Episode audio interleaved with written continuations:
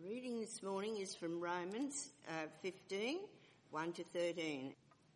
We who are strong ought to bear with the failings of the weak and not to please ourselves. Each of us should please our neighbours for their good, to build them up. For even Christ did not please himself, but as it is written, the insults of those who insult you have fallen on me. For everything that was written in the past was written to teach us, so that through the endurance taught in the scriptures and the encouragement they provide, we might have hope. May the God who gives endurance and encouragement give you the same attitude of mind towards each other that Christ Jesus had, so that with one mind and one voice you may glorify the God and Father of our Lord Jesus Christ. Accept one another then as Christ accepted you in order to bring praise to God. For I tell you, that Christ has become a servant of the Jews on behalf of God's truth so that the promises made to the patriarchs might be confirmed. And moreover, that the Gentiles might glorify God for his mercy. As it is written, therefore, I will praise you among the Gentiles. I will sing the praises of your name. Again it says, Rejoice, you Gentiles, with his people. And again, Praise the Lord, all you Gentiles. Let all the people extol him. And again, Isaiah says, The root of Jesse will spring up, one who will arise to rule over the nations. In him the Gentiles will hope. May the God of hope fill you with all joy and peace as you trust in him, so that you may overflow with hope by the power of the Holy Spirit.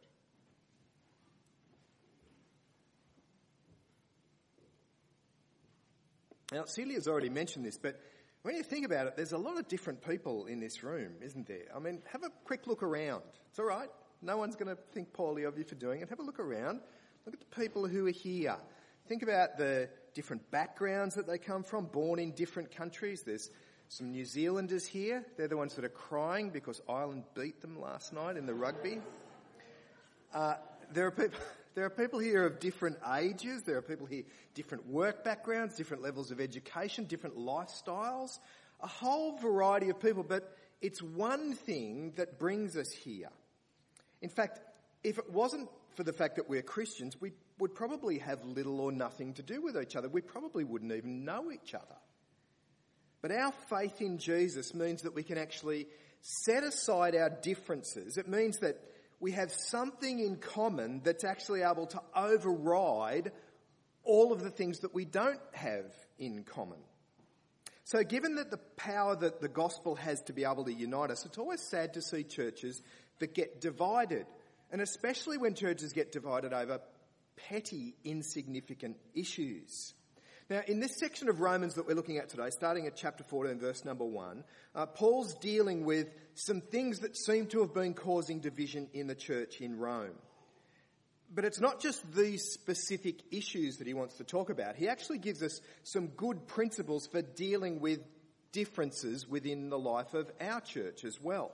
Now in this section of Romans, he touches on three things that seem to be causing that sort of problem. They're things that can still cause division today. Uh, first of all, he wants to talk about what you can and can't eat in churches. Sorry, he talks about the Sabbath. He talks about what you can and can't eat in, uh, in, uh, in the church and what you can and can't drink. Have a look at verse number 14 though. It's important to hear what he says right at the beginning of this. He says, accept him whose faith is weak without passing judgment on disputable matters. Disputable matters. Paul calls them. They're matters where there can be differing opinions among Christians. There are issues where the church, church in Rome had differences of opinion on those issues. And they can still be those sorts of things today.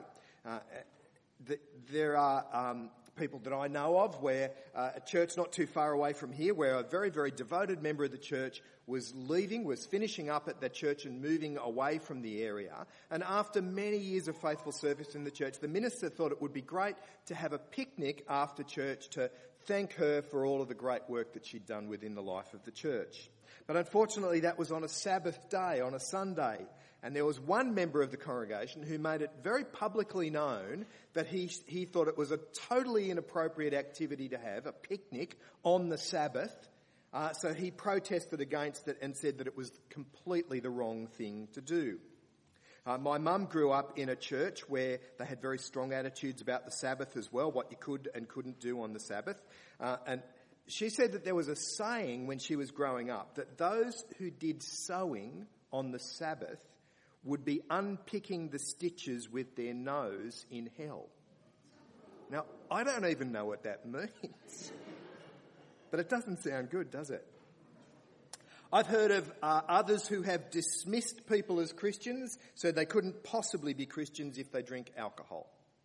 Uh, I had a friend who told us that we shouldn't eat in Thai restaurants because, as you may be aware, if you've been to Thai restaurants, they often have a little shrine with a statue of the Buddha there and kind of some offerings being presented to the Buddha. Uh, this friend of mine told me that that was food that was being offered to idols and you should not eat in a restaurant where that happens. Even if it's really good Thai food, apparently. Now, Paul describes all of these things as disputable matters. So, how should we handle them? How should we deal with them? Let's have a look at what the passage says. But before we do, there's one important thing to recognise. Not everything, not every difference of opinion in church is a disputable matter. Not everything falls into that same category. There are some things where it's not in dispute. It's totally clear what Christians should think and how Christians should behave. If you've got your Bible there, turn back to Romans chapter 13 and look at what he says in verse 12. Let us behave decently as in the daytime, not in carousing and drunkenness, not in sexual immorality and debauchery, not in dissension and jealousy. Rather, clothe yourselves with the Lord Jesus Christ and do not think about how to gratify the desires of the flesh. There are some things Christians shouldn't do. Their behaviour is contrary to the way, there are behaviours that are contrary to the way that God would want us to live. It's wrong for Christians, Paul says, to be drunkards or to be sexually immoral. These things do not fall into the category of disputable matters. These are not areas where we can have differences of opinion. There are some things that the Bible is very clear about in terms of our behaviour as Christians. These disputable matters in the church in Rome they seem to have been issues related to Old Testament law about what you could and couldn't eat, what you could and couldn't drink, and how to deal with the Sabbath day. But Paul wants to say that there are also other matters that could be disputable matters, matters where we have those differences of opinion. So let's have a look at the guiding principles Paul wants to give us for dealing with these disputable matters. Principle number one, it's right there in chapter 14, verse number one. Accept him whose faith is weak without passing judgment on disputable matters. We're not to judge others for our strong faith if their faith seems a little weaker. We're not to look down on others who enjoy a freedom that we perhaps don't enjoy. The principle works both ways. Have a look at verse number three. The one who eats everything must not treat with contempt the one who does not. And the one who does not eat everything must not judge the one who does, for God has accepted them. It's actually okay to have a difference of opinion on this matter, but you're not to judge other people. You're not to look down on them for the way in which they handle it, is what Paul is saying. There is a time and a place to talk about those disputable matters. There is a time and a place to help people to perhaps see that what they're saying is an important thing perhaps isn't that important. In fact, I think that's what Paul's doing in this section of the letter. The fact that he describes some people as being weaker in the faith, he seems to be suggesting that if they became more mature, they would see things in a different light. But he's not judging them, and he's not criticising them for what they want to do. He says that people can have differences of opinion about eating meat. Look at uh, verse number 14, chapter 14. I'm convinced, being fully persuaded in the Lord Jesus, that nothing is unclean in itself. And then in verse 20, he says again, as Jesus has already said, that all food is clean. I'm sure Paul's trying to give a little gentle encouragement to those people who want to hang on to some of those food laws, to perhaps rethink that issue. But the principle still stands that we're not to judge other people who may have a difference of opinion with us on some of these disputable matters. We're not to look down on them for the way that they view the Sabbath or the way that they view certain foods or the way that they drink alcohol. And those people are not to look down on others. Principle number two is found there in verse 7 of chapter 14. For none of us lives for ourselves alone, and none of us dies for ourselves alone. If we live, we live for the Lord, and if we die, we die for the Lord. So whether we live or die, we belong to the Lord. As Christians, we live for Jesus. When we think about how it is that we're going to live, we need to see people as people who need to live for Jesus as well. Those who choose not to eat meat, they, or those who choose to observe the Sabbath, do so because they think it would be wrong to eat meat or wrong for them to break the Sabbath. They believe that they are doing it for Jesus' sake.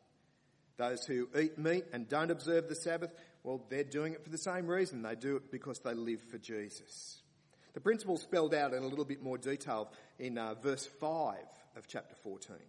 One person considers one day more sacred than another. Another considers every day alike. Each of them should be fully convinced in their own minds. Whoever regards one day as special does so to the Lord. And whoever eats meat does so to the Lord, for giving thanks to God.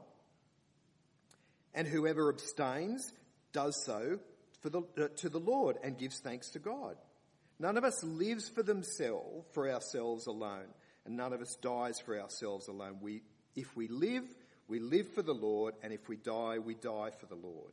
So whether we live or die, we belong to the Lord. Now, I don't know about you, but that seems a bit strange, doesn't it?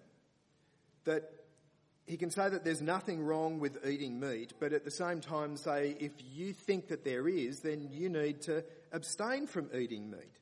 And have a look at what he says in verse number 14. As one who is in the Lord, I'm fully convinced that no food is unclean in itself, but if anyone regards something as unclean, then for him it is unclean. See, it's not really a matter of right and wrong in this particular issue. It's a matter of whether or not you think it is right and wrong.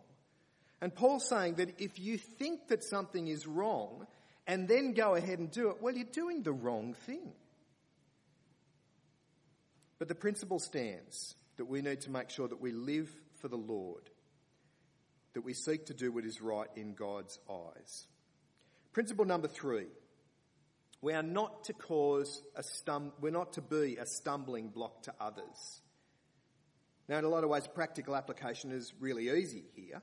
If you have a friend and, and they believe that it's wrong to eat meat or to eat Thai food, then don't invite them to the steakhouse or don't invite them to come to dinner at 21 Thai.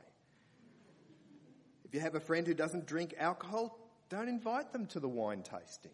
It's pretty straightforward. Don't do things that are going to make it hard for other followers of Jesus. Don't do things that might cause them to stumble, to do something that they think is wrong. Verse 19 of chapter 14 is where Paul talks about it. Let us therefore make every effort to do what leads to peace and mutual edification. Do not destroy the work of God for the sake of food. All food is clean, but it is wrong for a person to eat anything that causes someone else to stumble. It's better not to eat meat or drink wine or do anything else that will cause your brother or sister to fall. Don't do things that are going to make it hard for your brothers and sisters in Christ. Final principle is uh, chapter 14, verse 15. We are to love others and promote peace. If your brother or sister is distressed because of what you eat, you are no longer acting in love. Do not by your eating destroy someone for whom Christ died. And then the beginning of chapter 15, verses 1 and 2. We who are strong ought to bear with the failings of the weak and not please ourselves. Each of us should please his neighbour for their good, to build them up. Now, all of this, I think, seems to get summed up in chapter 15 and verses 5 and 6. He says this May the God who gives endurance and encouragement give you the same attitude and mind toward each other that Christ Jesus had, so that with one mind and one voice you may glorify the God and Father of our Lord Jesus Christ. See, what Paul wants to see is actually a united group of people who are working to support and encourage each other for that one goal of seeing that God's name is glorified. It's the gospel that brings us into fellowship with God. It's the gospel that unifies us as followers of Jesus. And it's the gospel that ought to shape our fellowship. We do all of these things, Paul says, for the sake of the gospel. We act in a way that will be glorifying to God. God has called us to be his people, called us to tell others about his son. That's the main game. That's what we're here for as, a, as followers of Jesus. That's why this church exists. So Paul's saying, don't get distracted from the main game. Don't make unimportant things, don't make disputable matters seem so important that we forget what really does matter. And don't let the important issue, the unimportant issues, become the main game. There's a tactic that gets used in cycling. You might be aware of this if you've been at all involved in cycling. Uh, that, but it's a tactic that kind of might help us to think about how we actually deal with each other in church. See, in cycling and especially in road racing, they work together as a team. Uh, there are a lot of riders who are part of the team, but before the race has even started, they know that they won't be standing on the podium at the end. They know because of the tactics of the team that they will not be the person receiving the prize. They won't be running first or second or even third. They are there to get somebody else across the line first. That guy there who's wearing the yellow shirt, that's actually Cadel Evans.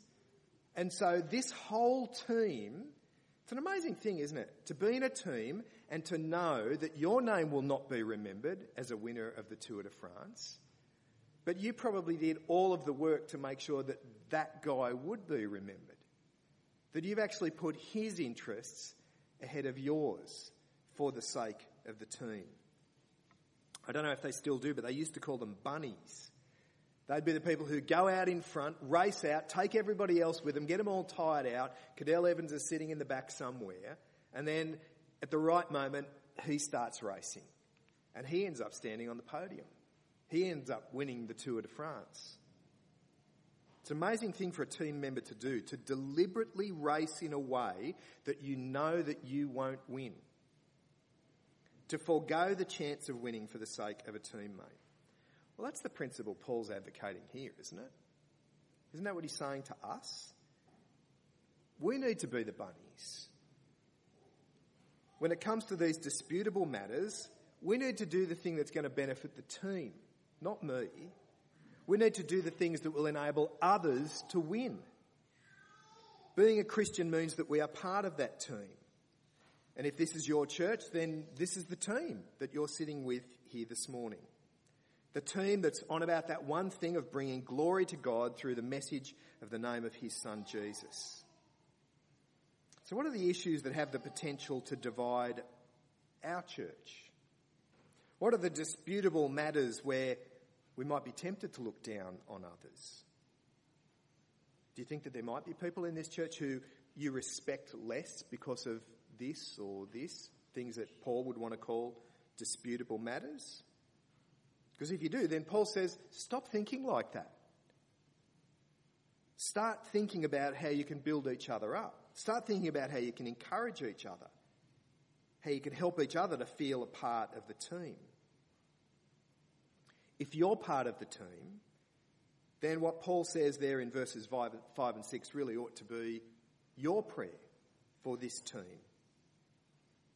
Paul says, May the God who gives endurance and encouragement give you the same attitude of mind toward each other that Christ Jesus had, so that with one mind and one voice you may glorify the God and Father of our Lord Jesus Christ.